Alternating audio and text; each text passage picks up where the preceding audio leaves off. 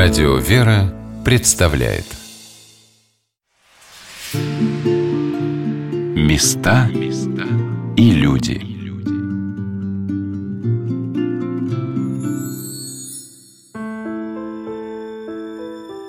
Сегодня на «Волнах Радио Веры» мы рассказываем о Казанском женском монастыре в Ярославле, где находятся мощи святителя Агафангела, митрополита Ярославского и Ростовского – Жизненный путь владыки Агафангела неразрывно связан с судьбой всей русской православной церкви.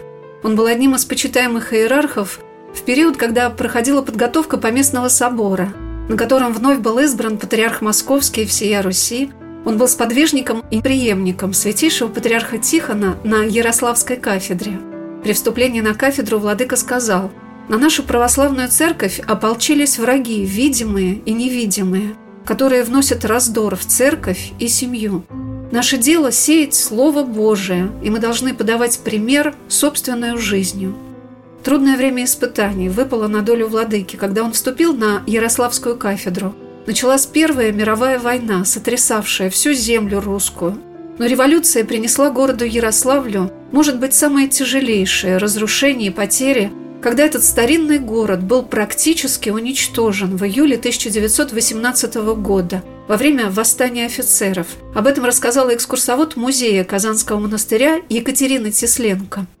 В советских учебниках мы учили белогвардейский мятеж, а сейчас это ну, чаще называется восстание офицерского корпуса. Это восстание против советской власти, которое произошло в июле 18 года. Надо сказать, что это самая такая трагическая и кровавая история, касающаяся Ярославля. Подавляли восстание совершенно жутким образом. Город обстреливали в течение нескольких дней из артиллерийских орудий, которые располагались располагались на железнодорожных платформах, у нас здесь много железнодорожных веток, и просто вот сплошным огнем, наверное, это первый город, который равнялись с землей вместе с мирными жителями. Количество погибших мирных жителей колоссально.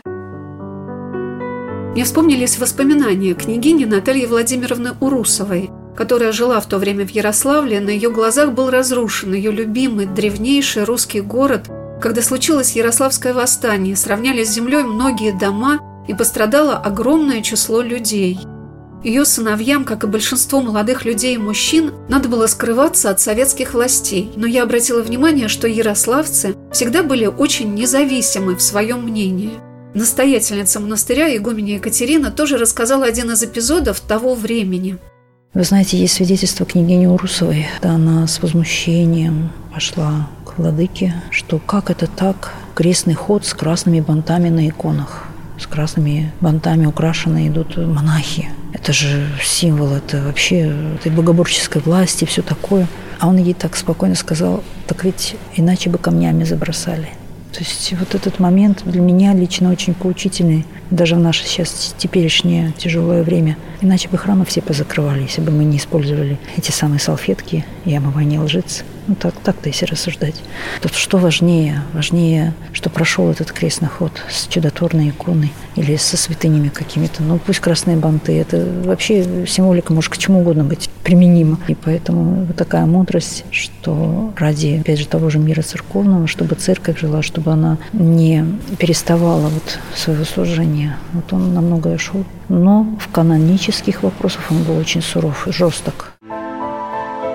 Мы начали нашу программу с послания святителя Агафангела, написанного в тот момент, когда святейший патриарх Московский всея Руси Тихон был взят под арест в 1922 году и назначил своим заместителем владыку Агафангела, а он не смог выехать в Москву но обратился ко всем иерархам и чадам церкви не подчиняться созданному самочинно управлению обновленцев – об этом периоде рассказал научный сотрудник отдела новейшей истории Русской Православной Церкви Православного Свято-Тихоновского гуманитарного университета Михаил Гар – и патриарх в этот момент, оказавшись в таком положении трудном, он фактически назначил митрополита Агафангела своим местоблюстителем. Назначил его как бы вместо себя, пока он арестован, чтобы он исполнял его обязанности. Это было очень высокое доверие. И митрополит Агафангел его оправдал. Оправдал буквально сразу, потому что к нему в Ярославль очень скоро приехали эти же самые люди, которые пришли к патриарху Тихону на Троицкое подворье.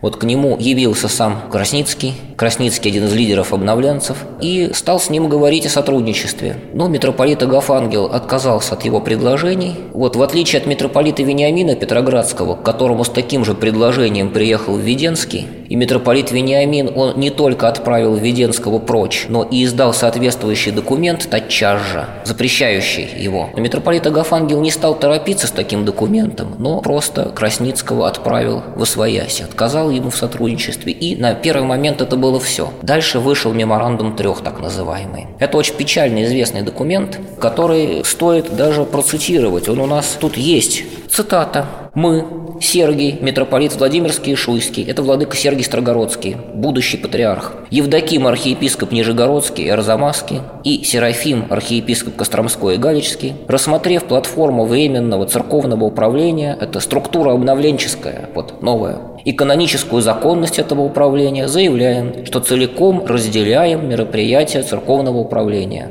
считаем его единственной канонически законной верховной церковной властью, и все распоряжения, исходящие от него, считаем вполне законными и обязательными. Мы призываем последовать нашему примеру всех истинных пастырей и верующих сынов церкви, как вверенных нам, так и других епархий.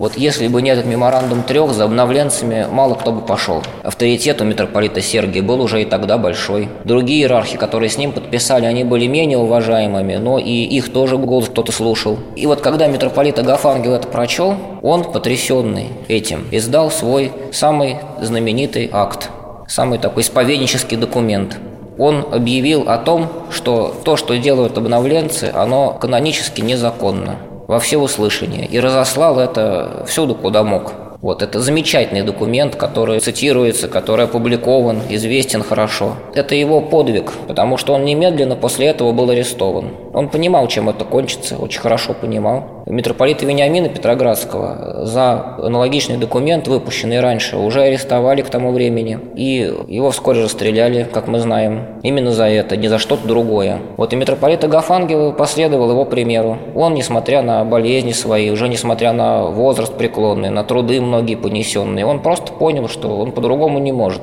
И за это после долгого следствия был этапирован в Нарымский край и находился там в ссылке до 26 года. Митрополит Ярославский и Ростовский Агафангел был канонизирован в лике новомучеников и исповедников Церкви Русской в 2000 году. Его мощи по указу Святейшего Патриарха Московского и всея Руси Алексея II были перенесены в Казанский монастырь Ярославля, в самый центр города, и сейчас каждый человек, приезжая в это место, может попросить у владыки Агафангела в своей жизни такой же решимости и бесстрашия. Потому что во главе Русской Православной Церкви стояли в самый трудный ее период люди, для которых ее интересы были выше их личных мотивов и мнений, их мера ответственности за Церковь всем, и священникам, и мирянам, была очевидна. Как говорил в своем предсмертном письме священномученик Вениамин, митрополит Петроградский, надо себя не жалеть для церкви, а не церковью жертвовать ради себя. Теперь время суда.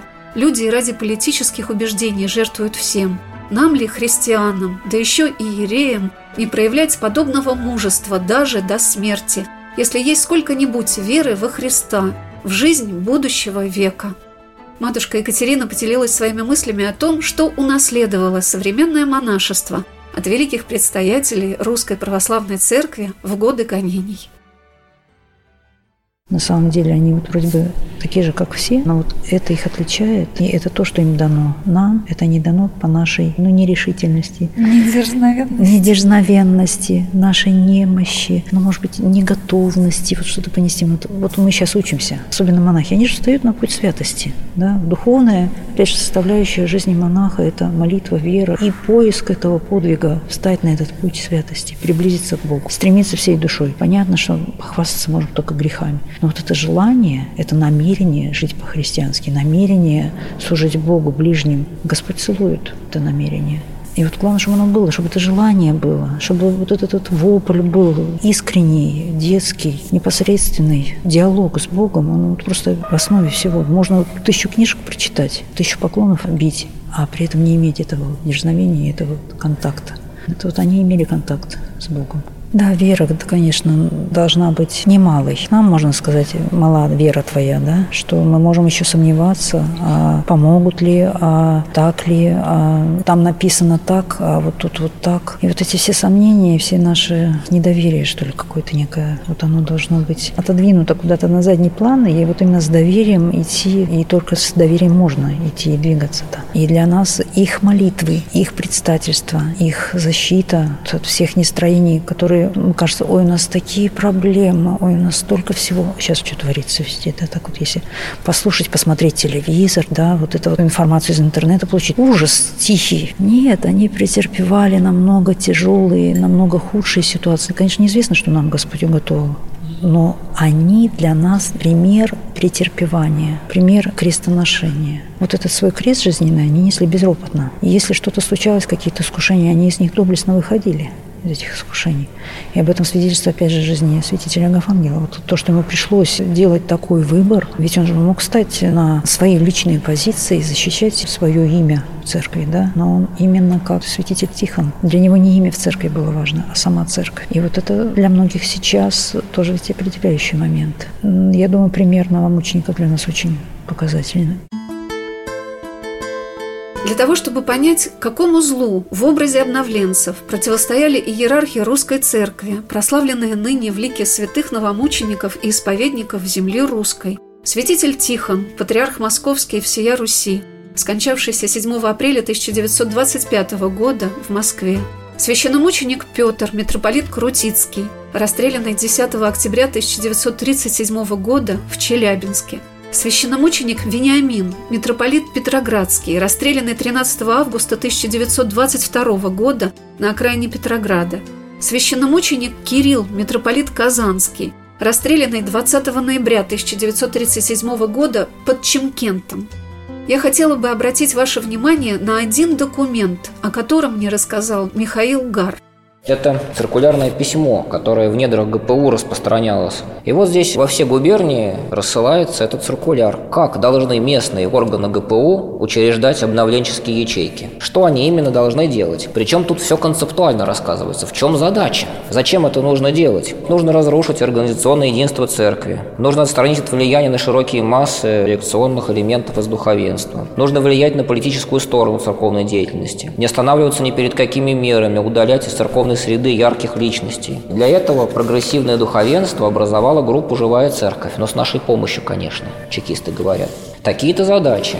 Вот дальше ставятся задачи демократизация церкви, признание принципов советской власти, беспощадная борьба с контрреволюционным элементом, отрицание монашества, открытие мощей, борьба с чудотворством и так далее, и так далее. И дальше конкретная инструкция. Такие-то, такие-то люди собираются. Под ВЦУ организуют такую-то, такую-то ячейку, того-то, того-то в нее включают. И это делают чекисты, по сути дела. Не просто они на местах организуются как-то сами. Повсеместная организация в городах и селах, ячеек, группы живой церкви. Содействие им по захвату должностей во всех церковных органах, собирание добывание доносов, материалов, уличающих старое духовенство в активной контрреволюции. Вот. Сколько представителей из духовенства или близких им мирян должны быть в этой ячейке живой церкви? Как ее собирать? При этом не обязательно брать анкету секретного сотрудника, но чтобы на словах каждый таковым являлся. Вот, это очень ценный документ был. Когда его нашли, то стало понятно, кто такие обновленцы. До этого можно было говорить, что вот некоторые там люди из духовенства хотели быть лояльными советской власти, какие-то у них там новые взгляды были. Ну вот мы видим, что откуда они взялись, кто их собрал, зачем. В этом документе меня поразила одна формулировка – удалять из церковной среды ярких личностей – когда всматриваешься в лица новомучеников российских, понимаешь, что за каждым из них стоит удивительная судьба человека с твердой верой, богатством дарований и множеством замечательных дел и поступков, показывающих, что он прожил на земле свою жизнь в единении, доверии Богу, который и раскрывал в человеке самые лучшие качества, помогал служить ему в истине, любви, самоотвержении. Именно таких людей и выводили на расстрельные полигоны – чтобы лишить землю русскую этих столпов веры, но на которых после их гибели устояла церковь и возродилась, потому что незримо они присутствуют в ней, защищают, и благословляют своей молитвой русского человека встать в полный рост, не страшась, с упованием на то, что Господь всегда рядом. Оставайтесь на волнах радио «Вера». Через несколько минут мы продолжим наш рассказ о святительском подвиге митрополита Ярославского и Ростовского Агафангела, чьи мощи пребывают в Казанском женском монастыре города Ярославля.